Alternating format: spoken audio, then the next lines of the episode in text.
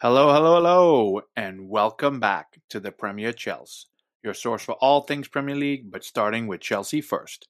Coming into you on your speakers and headsets, good morning, good afternoon, good evening.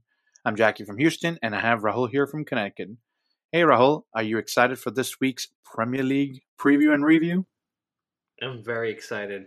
Move over, Jurgen Klopp. There's a new German in town. you had to open that with that much confidence, huh? I had to, and it's based on on the confidence the team played with. So I'm excited, man. Absolutely. So we have a lot to cover this week, and for the fans that have missed the blast from the past, we're bringing that back today. So why don't we dive into our EPL review, starting with the big German clash of Liverpool versus Chelsea and Jurgen Klopp versus Thomas Tuchel. So, Rahul, why don't you take us through the starting 11? Yeah. So Mendy in goal, Azpilicueta, Andreas Christensen, Rudiger in defense, Reece James, N'Golo Kante, Jorginho, and Chilwell in midfield. Uh, Mason Mount, Hakim Ziyech, and Timo Werner up top. Yeah, good to see N'Golo Kante getting some back-to-back starts here. And just a quick note on Reece James. Do you know if Callum was injured or Reece was just preference? So I didn't get a chance to watch the entire game. I've got to be honest with you. I think it was a little bit of both. We saw Hudson Odoi come off against Manchester United, and I think he had his uh, muscle, his thigh muscle, or his calf, uh, one of them iced, and Reece James came on and did well. And I think uh, from a defensive point of view, Reece James offers a little bit more. Right. So I think both those reasons kind of factored in. I personally was excited to see Ben Chilwell's name on the starting lineup. No disrespect to Marcos and the return of Marcos Alonso, but I've been a fan of Ben Chilwell since Chelsea signed him. I mean, it was a long transfer where we went back and forth. We paid a lot of money for Ben Chilwell, so it's good to see him making his name and pushing himself back into the starting lineup. Another one we want to talk about is Jorginho coming in for Kovacic. And personally, I think you know where my heart lies with Jorginho. I don't want to talk too much about it, but I want to get your thoughts on him versus Kovacic partnering Kante. I thought Kovacic would play this game, but Jorginho came in and I we've said it a million times. He has his issues with defending, but he helps us control tempo of the game and control the passing and, and just the overall uh, ability to find players uh, running in behind the defense, which was the clear tactic in this game. So I think that's why he was. Okay, I will hold my thoughts and opinions till we dive deep into the game. But why don't you take us through the Liverpool 11? Yeah, so Liverpool, I mean, we've known about the injuries all season and everything going on, but they played Alisson in goal, who returned after uh, missing the previous game. Alexander Arnold, right back, Fabinho, Kabak at center backs, Robertson at left back, Thiago, Georginio Wijnaldum, and Curtis Jones in midfield, and Mohamed Salah, Firmino, and Mane up top. So as strong as lineup as they could possibly play, given some of the injuries they have. Kabak making his, I think, third or fourth appearance now. So good for the young man to continue playing. I believe he's going to get an opportunity potentially to stay, depending on some of the injuries and all that's going on. So, do you have some information on the game and run us through it?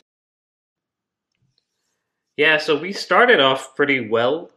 Uh, Liverpool had, I think, an early chance with Mane running in behind, but apart from that, we snuffed them out. Uh, you know, the likes of Firmino, Salah, Thiago were struggling to get into the game, and that's credit to us and the system that we applied. Um, and throughout that whole game, and in the first half, second half, we always were a threat, running in behind their defense and, and exploiting the space that Alexander Arnold was leaving or Robertson was leaving on the other side, and our wingbacks were running in. And uh, Timo Werner, who was rested against Manchester United specifically for this game, uh, we saw why that was the case because his pace. I mean, I've never seen him in the Premier League exploit a defense like he did in this. So, like I said, I didn't watch the game, but I did get the notifications on what was going on throughout the entire match. And Timo Werner seemed to have scored in the 24th minute, if I'm not mistaken, Rahul. And I was excited texting you, going, Oh, it's a goal. But I think our good old friend, and from our previous episode, VAR comes to the rescue for Liverpool. Now, I looked at it and I struggled quite a bit. I don't want to get get into a VAR rant here, to be honest with you, but I struggled quite a bit to understand how that was offside. But want to know what you saw in that game. That is never offside because the part of the body that was offside, if it hits him there, it's going to be called a handball. So you tell me what rule this is that if it's a handball, you're also still offside with that part. It just doesn't make any sense. Uh, but you're absolutely right. I mean, he ran in behind. Alisson comes flying in. He he chips it over him, and then really just has to knock it into an empty net, which he does.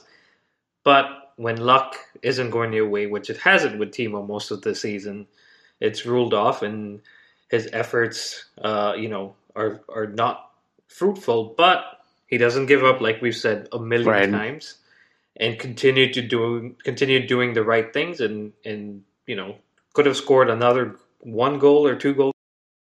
I was actually going to add that is even though that happened, Timo is the kind of guy that he does not quit. He just keeps going and going and going. Yes, it's unfortunate because I think he's coming back, quote unquote, into a little bit of form, not necessarily what we're expecting of him, but a goal against Liverpool would have really, really helped him lift himself and potentially springboard from there. But hopefully, you know, he got the opportunity. He saw that he keeps making those good runs, and and it builds off into something. Absolutely, I think he's seeing and feeling that it's getting better for him, and he said it in some of the interviews as where he feels a little bit sharper. He feels better overall coming into these games and playing under Tuchel. Uh, so long may that continue, and uh, we saw throughout this game that like I said, his pace, his ability to run in behind and make space for others caused Liverpool issues throughout the night. So would you say that in that first half we were probably the better side from what I'm gathering over here and putting enough pressure on them the goal came, right? And this is a player that gets a lot of flack. He gets a lot of questions, a lot of criticism.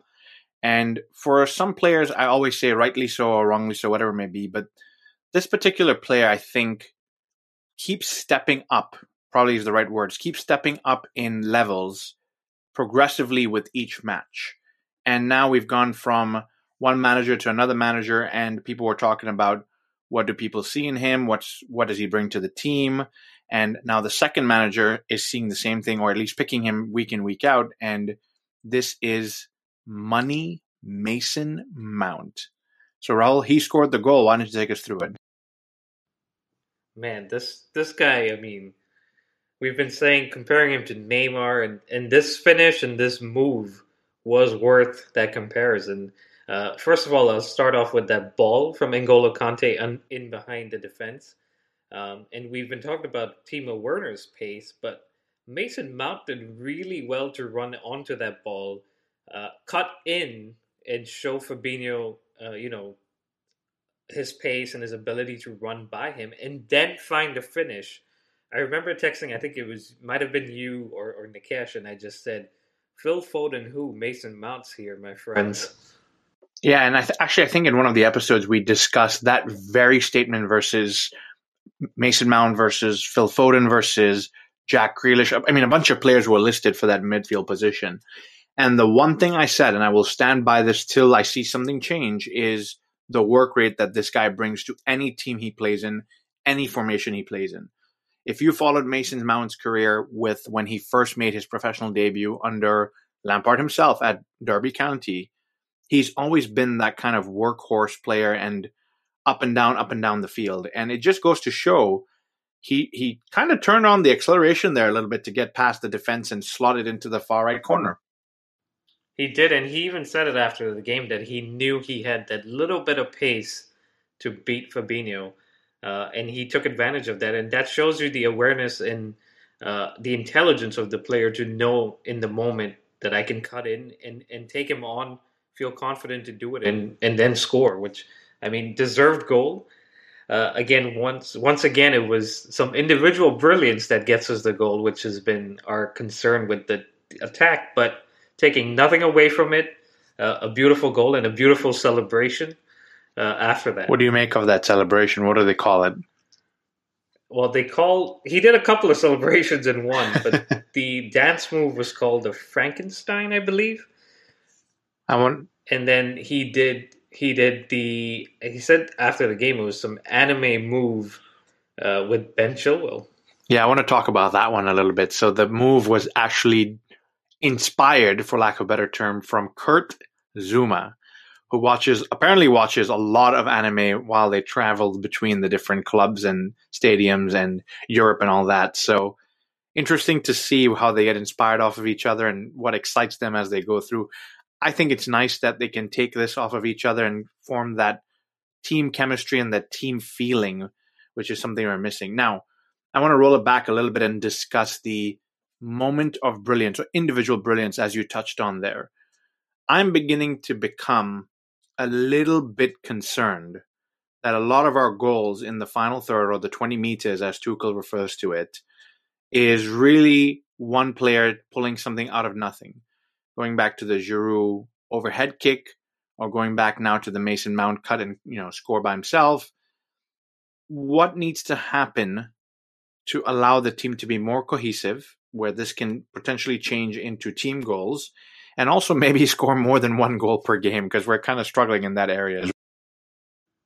We are, but I mean, if we're keeping clean sheets, we really only need one or two goals. But no, I agree with you, and I've said it.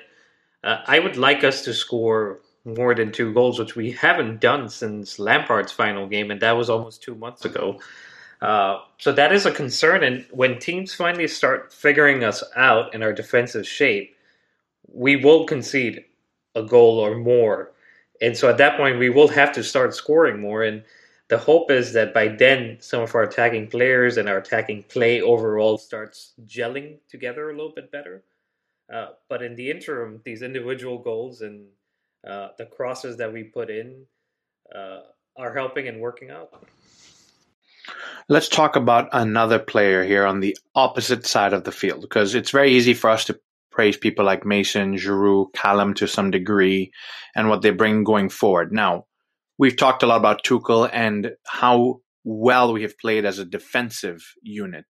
Now, I've argued part of that is down to the shape, but there are some individual players that need to be mentioned, and there is one man that we posted on an Instagram account this week, and he has been immense, especially since Thiago Silva has been out with a little bit of an injury, and that is Andreas Christensen. Now, why do I bring him up? Yes, he's been brilliant, but he's also a player that does not get a lot of mention in these games. He's a player that comes in, does his job, and then gets out because another player, in this case Silva, Silva may come back into the starting lineup. So I want you to talk a little bit about Andreas Christensen and how you feel about him because you were a little bit, maybe just a little bit more than a little bit critical of him earlier in the season, but maybe he's proving his doubt is wrong. I want to get your opinion on that. He is a player that divides opinion. I think that's pretty obvious from his time at Chelsea. He's been fantastic under Conte in that first or second season under Conte. Um, but then he's kind of fallen out of favor and doesn't perform well in a back four, but Christensen is built to play in a back three. We've just got to be honest, and especially in that center, uh, central center back position is what I'm trying to say, which is what he did in this game. And I put my hands up and I'll say it. I was very critical of him after Aston Villa. I was critical of him against Liverpool in this same fixture back early in the season. But he came out and performed, and his uh, confidence, his bravery, his ability to be quick and read the game faster uh, than any other player on the pitch, ultimately help him put in a man of the match performance. That's that's the highest praise I can give him for this game. Yeah, you've jumped ahead and already selected your man of the match. We'll get to that right at the end of this segment, but let's flip it around and talk about Liverpool for a few minutes. I think that was their for this particular game fifth loss at home in a row, which you and I thinking back to maybe 2002, 2003 when we were really getting into the Premier League, I've never heard of all the Liverpool teams in history losing five games at home in a row.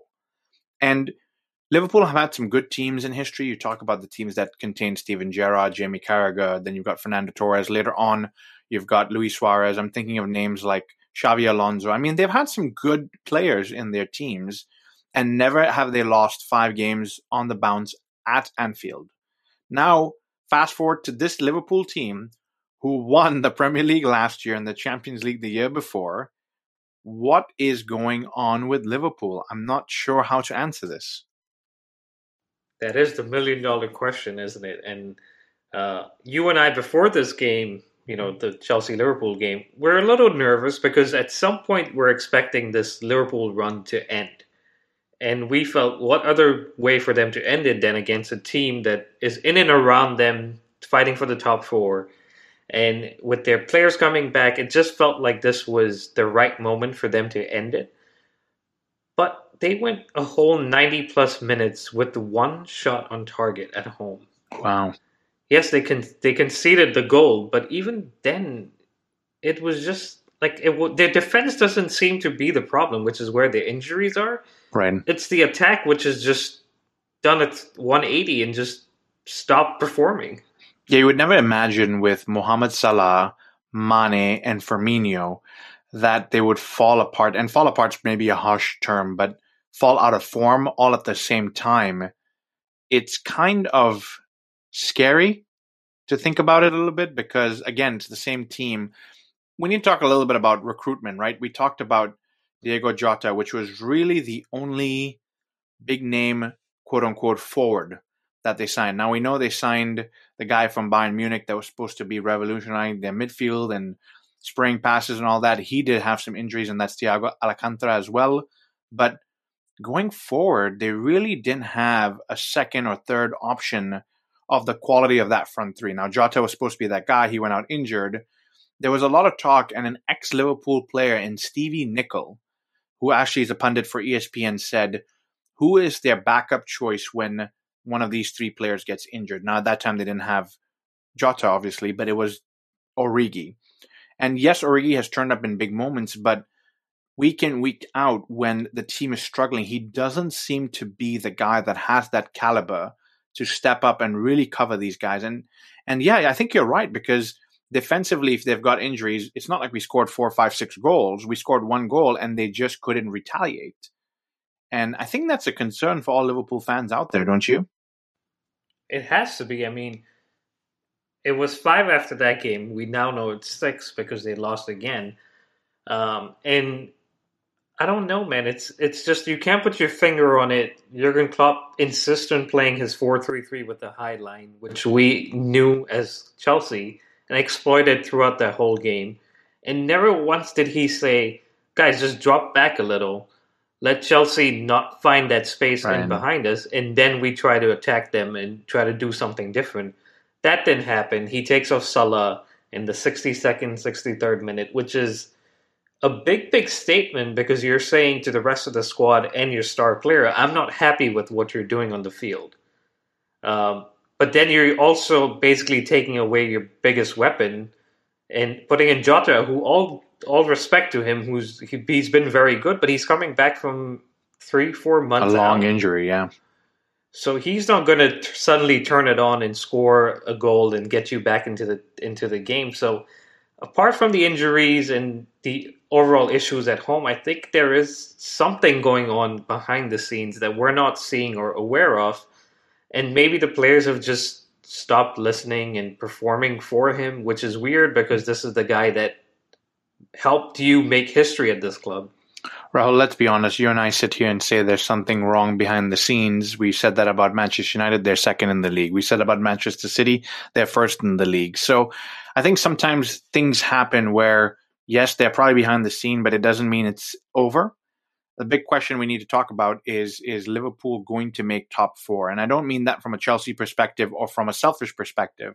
I think now looking at the table, they're sitting in ninth, and again they lost again today, so it's almost like things are not looking up. Where do they go from? Uh, honestly, I don't know. I mean, I think they sit in eighth, but there is an opportunity for them to drop down to ninth because they sit ahead of Villa, who have two games on them.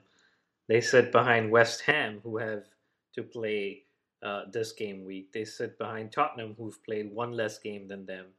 They've sit behind Everton, who've played two less games than them. So the concern for them is once all these teams catch up, and if they win their games, they may be in a position where they're five, six, seven points off top four. And at that point, you're thinking, we're not going to make it into the Champions League. Do we even want to be in Europa League next season?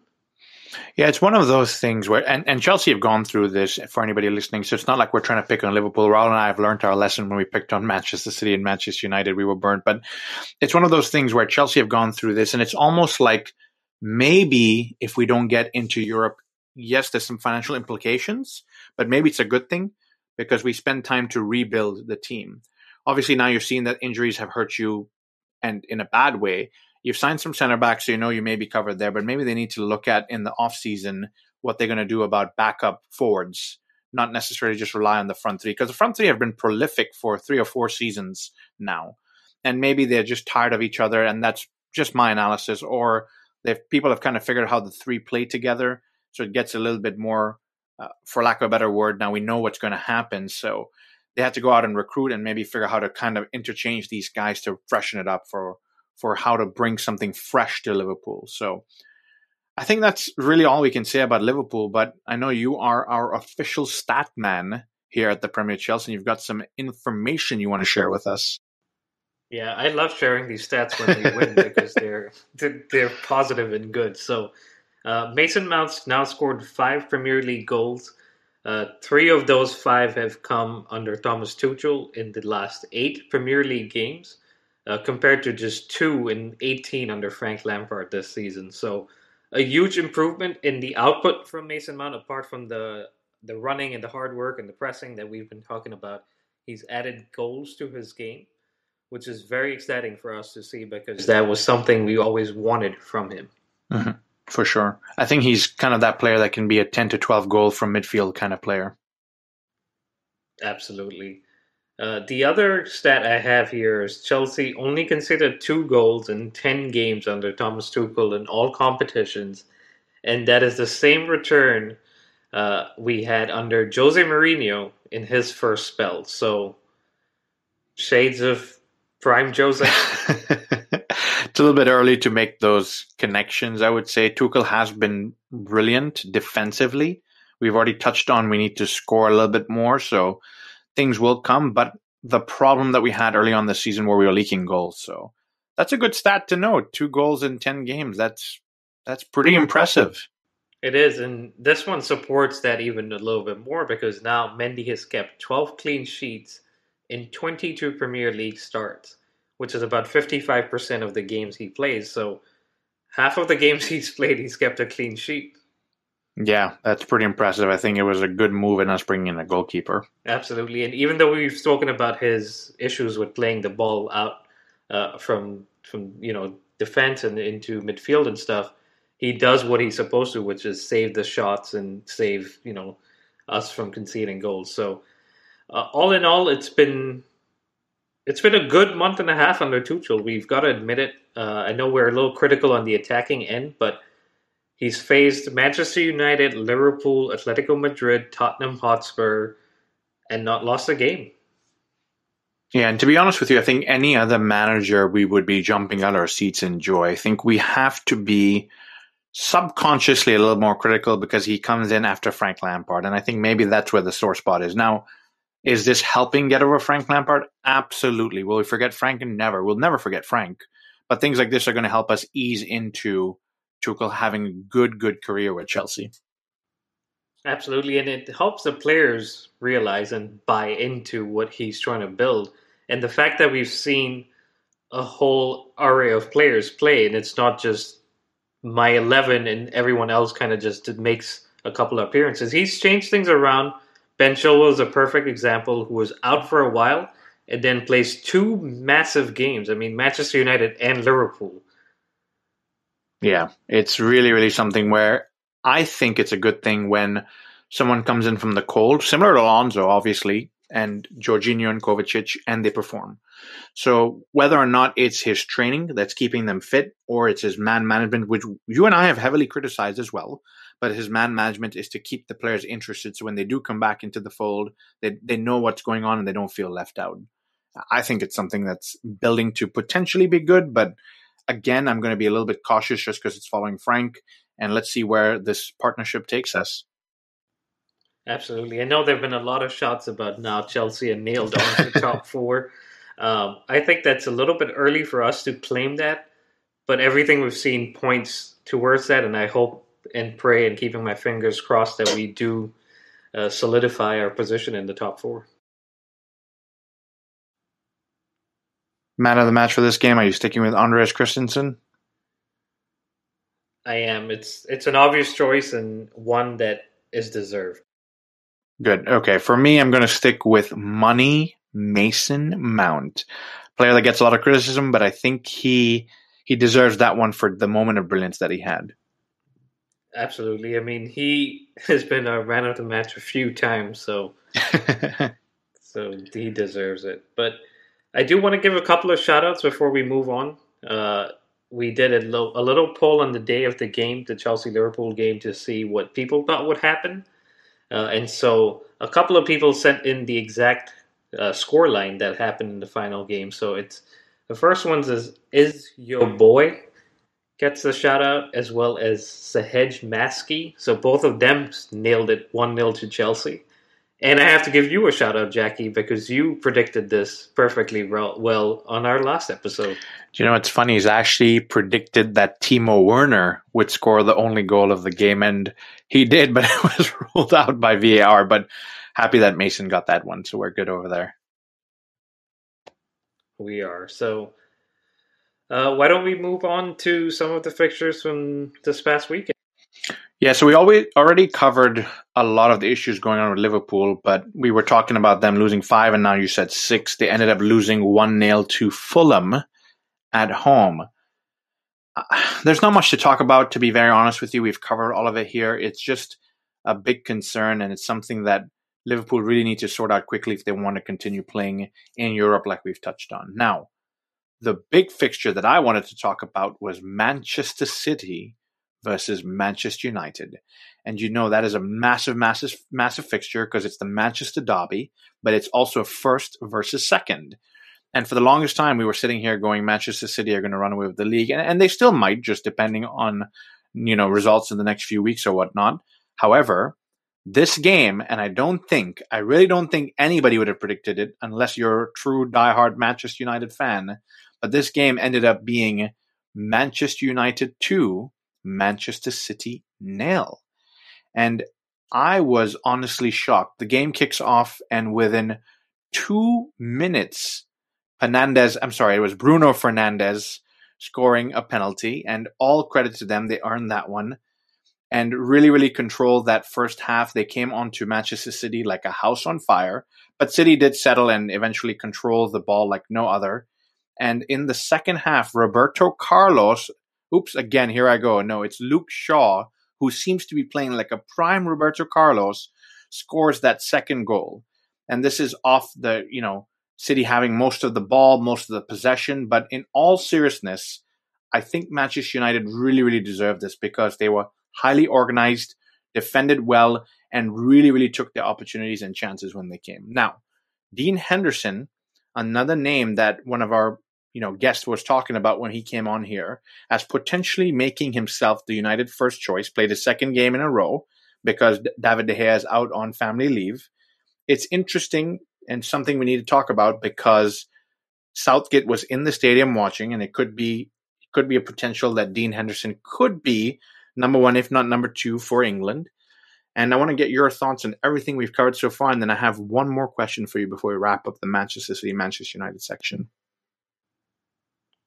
this was a shock, like you said. I mean, uh, no Manchester United fan could say they saw this game going the way it did, but that's credit to Ole and the Manchester United squad for getting their tactics, getting their formation, and their overall game plan spot on. I mean, they gave City no space in midfield onwards, and uh, it just City could have still be playing and they True. wouldn't have scored. And that's weird to say about City because you know at some point they'll find a goal.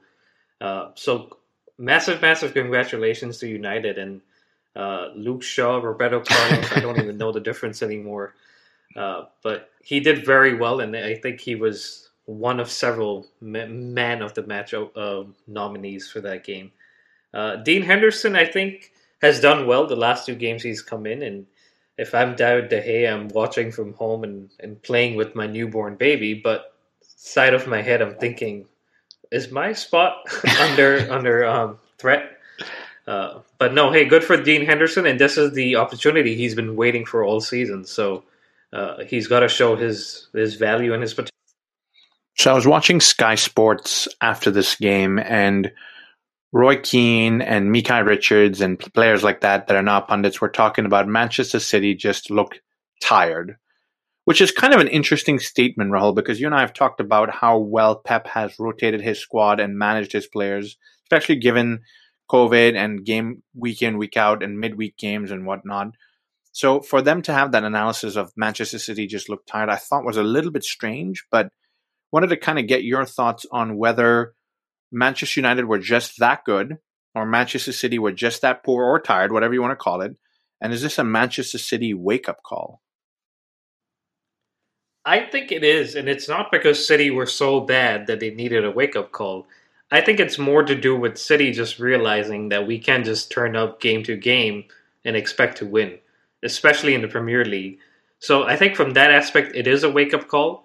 But I also think it's a scary thing for the rest of the league because now Manchester City have lost that streak of, you know, I think it was 21 games in a row or something like that. Uh, and so now they go, they just restart that clock and we know Manchester City, once they start rolling the wins, they just keep coming. And we only have about 10 or 11 games left in the season. So that's scary. Uh, but Manchester City were dominating that game. I mean, if they get a goal from somewhere, this game completely turns on its head. Turns on it on its head. Uh, but that just didn't come, and Manchester United found the second, and, and that helps them, you know, keep their belief. So I didn't think they looked tired. I don't think there's anything to worry about from the City perspective. I just think these things happen, especially against a good team, good players from Manchester United. Yeah, and that win for Manchester United, like we talked about, I don't think it derails City by any means. They're still 11 points clear at the top of the league, if I'm not mistaken, which it's quite a bit of games that they would have to lose before anybody would catch up to them. One more game I do want to talk about before we move on is Tottenham Hotspurs versus Crystal Palace. And I think on paper, Tottenham should have won this game, and they did end up winning 4 1. I don't want to talk about the whole game overall. I want to talk about one man, and that is Gareth Bale. So, Jose Mourinho has been very, very critical of this man, but in the last five or six games, I think Gareth Bale has involved has been involved, whether it's an assist, a couple of goals, a goal. He has been the man in form for Tottenham, and probably at the right time in the season. Also, another man that we need to talk about, he didn't necessarily participate in the goal scoring, but that's Dele Alli. And a lot of people talk about Jose Mourinho freezing them out or being harsh on them, but it's almost like they've come good when he needs them the most. And I want to get your thoughts on those two men right there because it's at a point in the season where I think Tottenham Hotspurs were sitting in 10th a few weeks ago, and now they're back up to sixth. Again, the Premier League is nuts this year. The amount of points between, I think it's fourth and 10th is probably like six or seven points, which is scary to think about because you're going a couple of losses, you're way back down there. You're going a couple of wins, you're coming back up. So, but let's talk about Bale and Alli for a minute. They've been waiting for this opportunity, like we've we've spoken about Jackie and uh, Mourinho's finally given them that opportunity, and they're proving him uh, wrong for leaving them leaving them out from the beginning. And credit to the players for not uh, giving up or just you know not caring. Uh, they've come back and performed and performed so well that I mean, Bale scored twice, I believe, today. Today, that's right. Um, Dele Alli didn't even feature, and they didn't need him, but he featured in the Fulham game and he provided the assist. So this is the Tottenham squad that we were, you know, excited by as as just the Premier League fans that we are, uh, and now it's coming to fruition. And a shout out to Harry Kane and Son who break, I believe, a 25 year old record for the most goal uh, combinations in a single season. So that in itself is crazy that they break a record and we're not even through the season yet. no, those two together have been brilliant this season. It's ob- obviously credit is due where credit is due, but now you add on players like Bale and Alli. It's something where they are making their final push for Europe and potentially even top four. I'm not trying to jinx Chelsea because obviously we are the Premier Chelsea, but they keep pushing, and it's going to be a grand slam finish for that top four in European places towards the end of the season. Absolutely, and we've said before Tottenham needed goals from somewhere else, uh, and Gareth Bale stepping up and doing the job, and uh, that will only serve them well for the next two and a half. Mm-hmm. That's correct. So now I think you wanted to move on and cover the Chelsea women's squad. I do, and they've been away for a little bit. I believe they took a break for uh, international tournament. It was the She Believes Cup, so some of the players went and participated in that. That was actually here in Florida, in, in the U.S. So uh, now they're back, the Chelsea women, and they played against Atletico Madrid this past week in the Women's Champions League. So we did touch on this game a few weeks ago in a previous episode. Uh, Chelsea win the game two nothing. Sophie Ingle picks up a red card in that first half, gives away a penalty. Uh, Berger pulls off a save and, and you know keeps the game at nil nil. Halftime, we come back, score a penalty ourselves in the 58th minute. uh, and someone we've touched on quite a bit on this podcast, Super Fran Kirby makes it 2 0 in the 64th minute. And we see it through and did concede an away goal. And we go into next week's uh, second leg 2 0 up. Yeah, that's awesome. Especially these Champions League nights. It's amazing to see when we have these opportunities, especially with red cards and penalties, and the team continues to persist. I think I said this maybe four or five episodes ago that the mentality and the team spirit of the squad is second to none at this point, I would say. You're absolutely right. And just keeping on that mentality, a few weeks ago, they lost that record of most right uh, you know, consecutive wins or undefeated streak in the Women's Super League. Uh, but they've now created a new record, which is they beat West Ham 2 0 this weekend, goals from Sam Kerr and Beth England. And that means Chelsea are the first team in Women's Super League history to win five consecutive away matches without. Con- yeah, keep keep breaking the records, ladies. You're doing a wonderful job. Absolutely. So that's the quick update on the Chelsea women's team. And like I said, they played their second leg against Atletico Madrid in Monza, Italy, due to the Spanish COVID regulations that games being played in Italy. And hopefully they can secure Uh, qualification to the next round. All right, so that covers what we were going to talk about with regards to the women's section. Now we need to talk about another big game coming up tomorrow. That is Monday. It, it is Chelsea versus Everton, which is going to be another tough, tough game. And they seem to be coming thick and fast for Chelsea lately, which is going to be something that we're going to have to pay attention to and keep pushing. So, Rahul, any information you have for us on this one? Yeah, you're right. I mean, another top four battle. Chelsea sit in fourth, 47 points.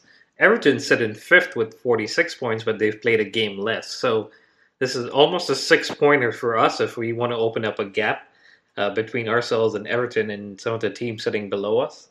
Uh, our last five results we've won against Sheffield, won against Newcastle, drawn against Southampton, drawn against United, but the massive win against Liverpool helped us go back into the top four.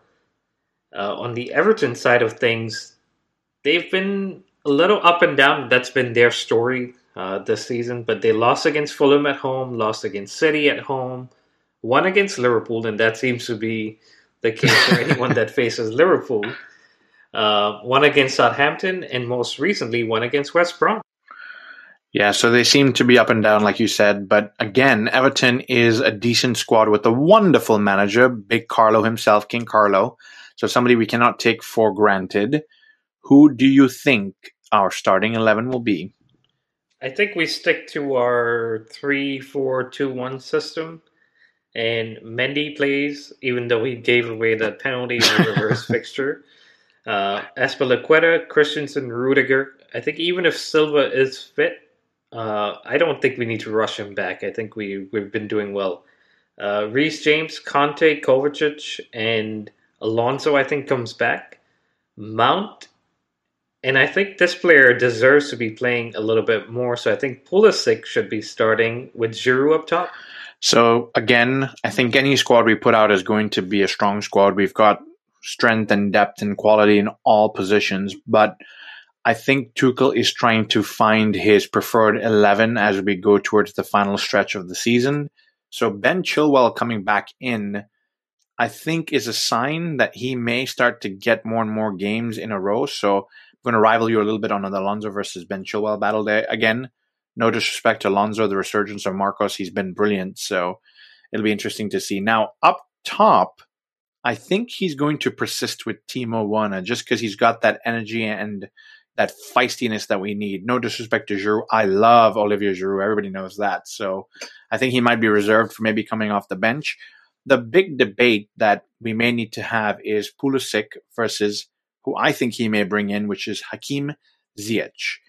We've talked a lot about finding his preferred front three so that there's a little bit of cohesion, there's a little bit of chemistry. And I think obviously with Mount starting and Werner potentially coming in, he may want to stick with Hakim Ziyech and see how that plays out. But if it switches to Christian Pulisic, I would be very, very excited. I love Christian Pulisic as well. It's always good to have such a strong squad underneath the Chelsea belt. Absolutely. And I mean, I'm not against the players that you mentioned. I'm just going off of the fact that we've played a, quite a few games recently. Um, and just with rotation and with the abilities of some of the other players, I think uh, he may lean towards them. But anyone that starts will be giving it their all, especially this early in the new manager's reign. So it should be a good game. Yeah, absolutely. I will not be able to watch it, Rahul, so I will be leaning on you, my friend, to let me know how that goes. I will do my best. Um, but just touching on Carlo Ancelotti and Thomas Tuchel, I mean, they face each other quite a bit.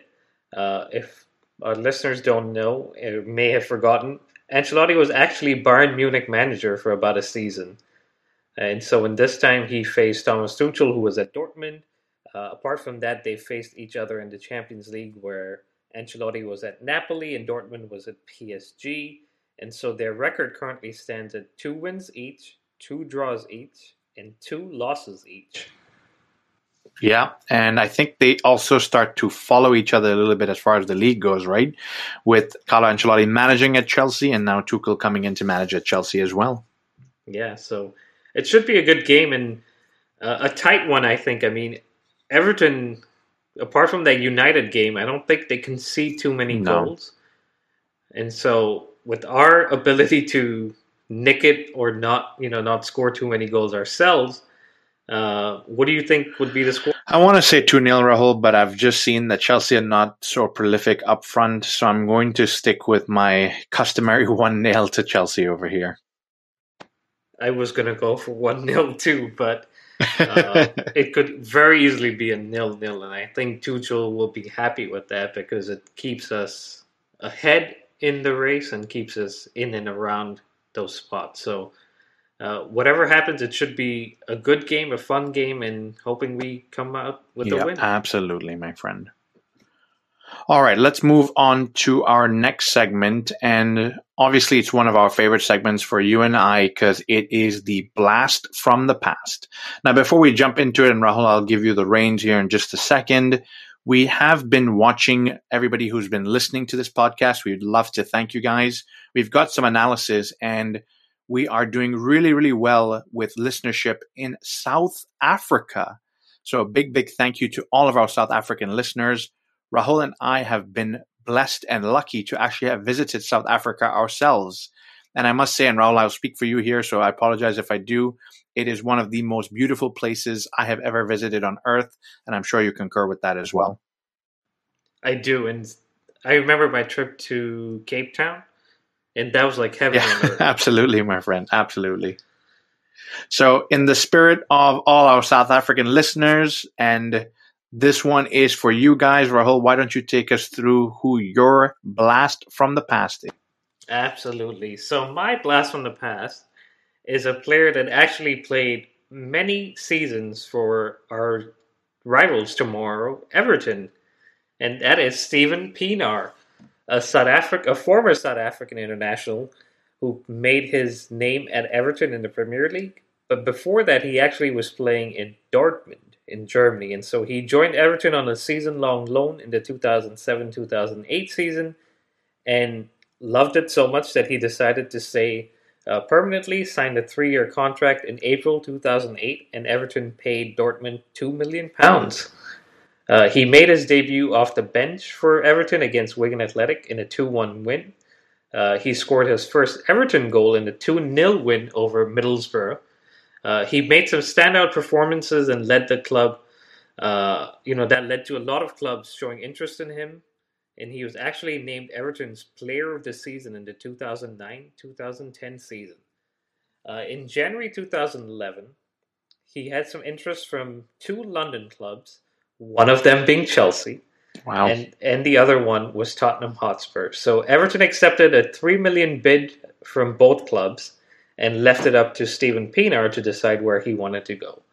Unfortunately, he decided to go to Tottenham Hotspur, uh, and you know just felt that that presented a better opportunity for him. Uh, he joined them and made a bunch of appearances for them, but was his time was characterized by a few injuries and just not getting a lot of games. Uh, and so in January of 2012, the following year, he returned back to Everton on a six month loan. Uh, he scored his first goal during this loan spell against Chelsea. Wow, you can't make this up. You can't. Uh, in that summer of 2012, he made his move back to Everton permanent for four and a half million. Uh, he stayed there until 2016, helping uh, Everton finish fifth in the 13-14 season. And at the end of 2016, at the end of his contract, he left and joined Sunderland on a year-long loan deal. On a year-long deal. Uh, after that, in 2017, he returned back to South Africa, signed a deal with Bidvest Wits.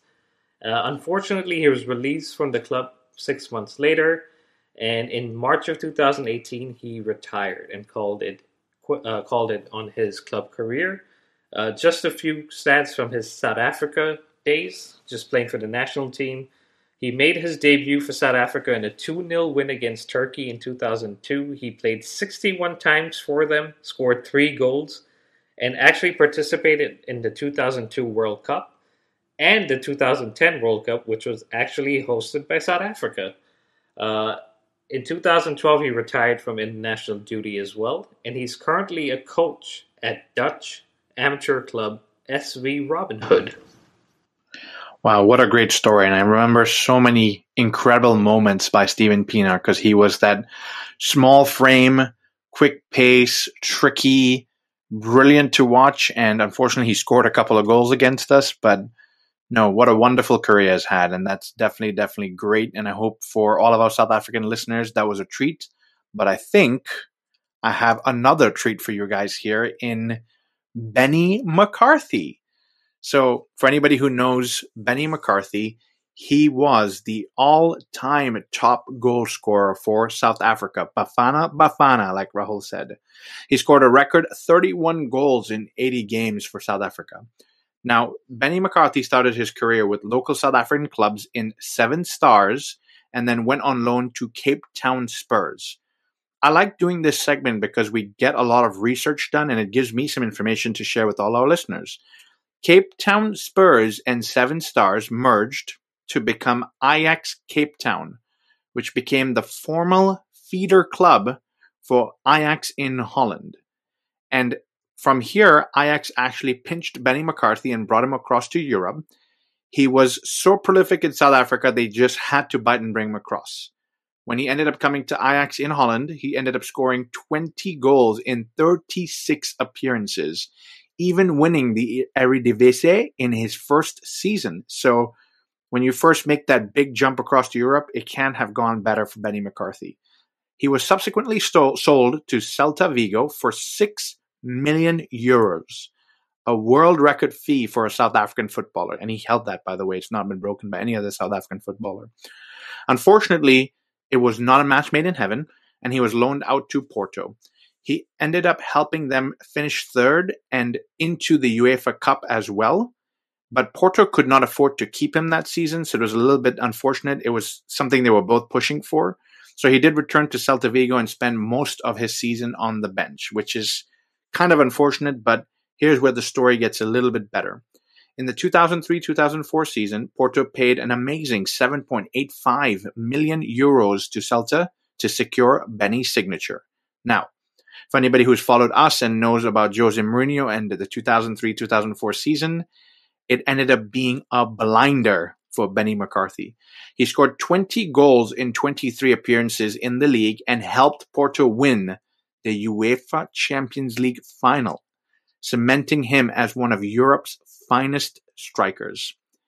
He had a good career with them. He scored 100, sorry, he scored 58 goals in 124 appearances and in 2006 caught the eye of Blackburn, who paid 2.5 million to bring him across to the Premier League. He was actually very, very good for Blackburn, scoring 52 times in 140 appearances. He finally moved out to West Ham for a couple of seasons, but terminated his contract, moved back to South Africa with Orlando Pirates, and in 2013 he retired at the age of 35. But his legacy was forever cemented as the only South African player to win the Champions League. And that is Benny McCarthy. Big Ben, as, Yep. as, as we used to say when we were younger. He, I mean, he scored a lot of good goals for Blackburn. I mean, that's my memory of him, and a great, great player. And in fact, I think he almost joined us, I believe, when Mourinho came over and wanted to bring a bunch of Porto players over with him. Uh, he did that successfully, I think, with uh, Paulo Ferreira, Ricardo Carvalho, and then Porto decided to say, okay, it's enough. uh, but I think if he had joined us, him along with Drogba and some of the other strikers we had, that would have been a, a good lineup. Be a good partnership there brewing. Absolutely. So uh, that is for our South African listeners. Like Jackie said, I hope you enjoyed those. I hope it brought back some fond memories of these players. Uh, and we look forward to uh, getting some feedback from you guys on this segment. And if you'd like to hear of any other players in the future, please do let us know. So that wraps it up, guys. Thank you very much for listening. Continue to subscribe, like, and follow us. It's at the Premier Chelsea. You can find us on Apple, Spotify, Google Podcasts, Breaker, uh, and we're also on Twitter and Instagram. As always, send us your feedback, and we will be back later this week to do an Everton review and a Leeds preview. But until then, stay safe and up the Chels.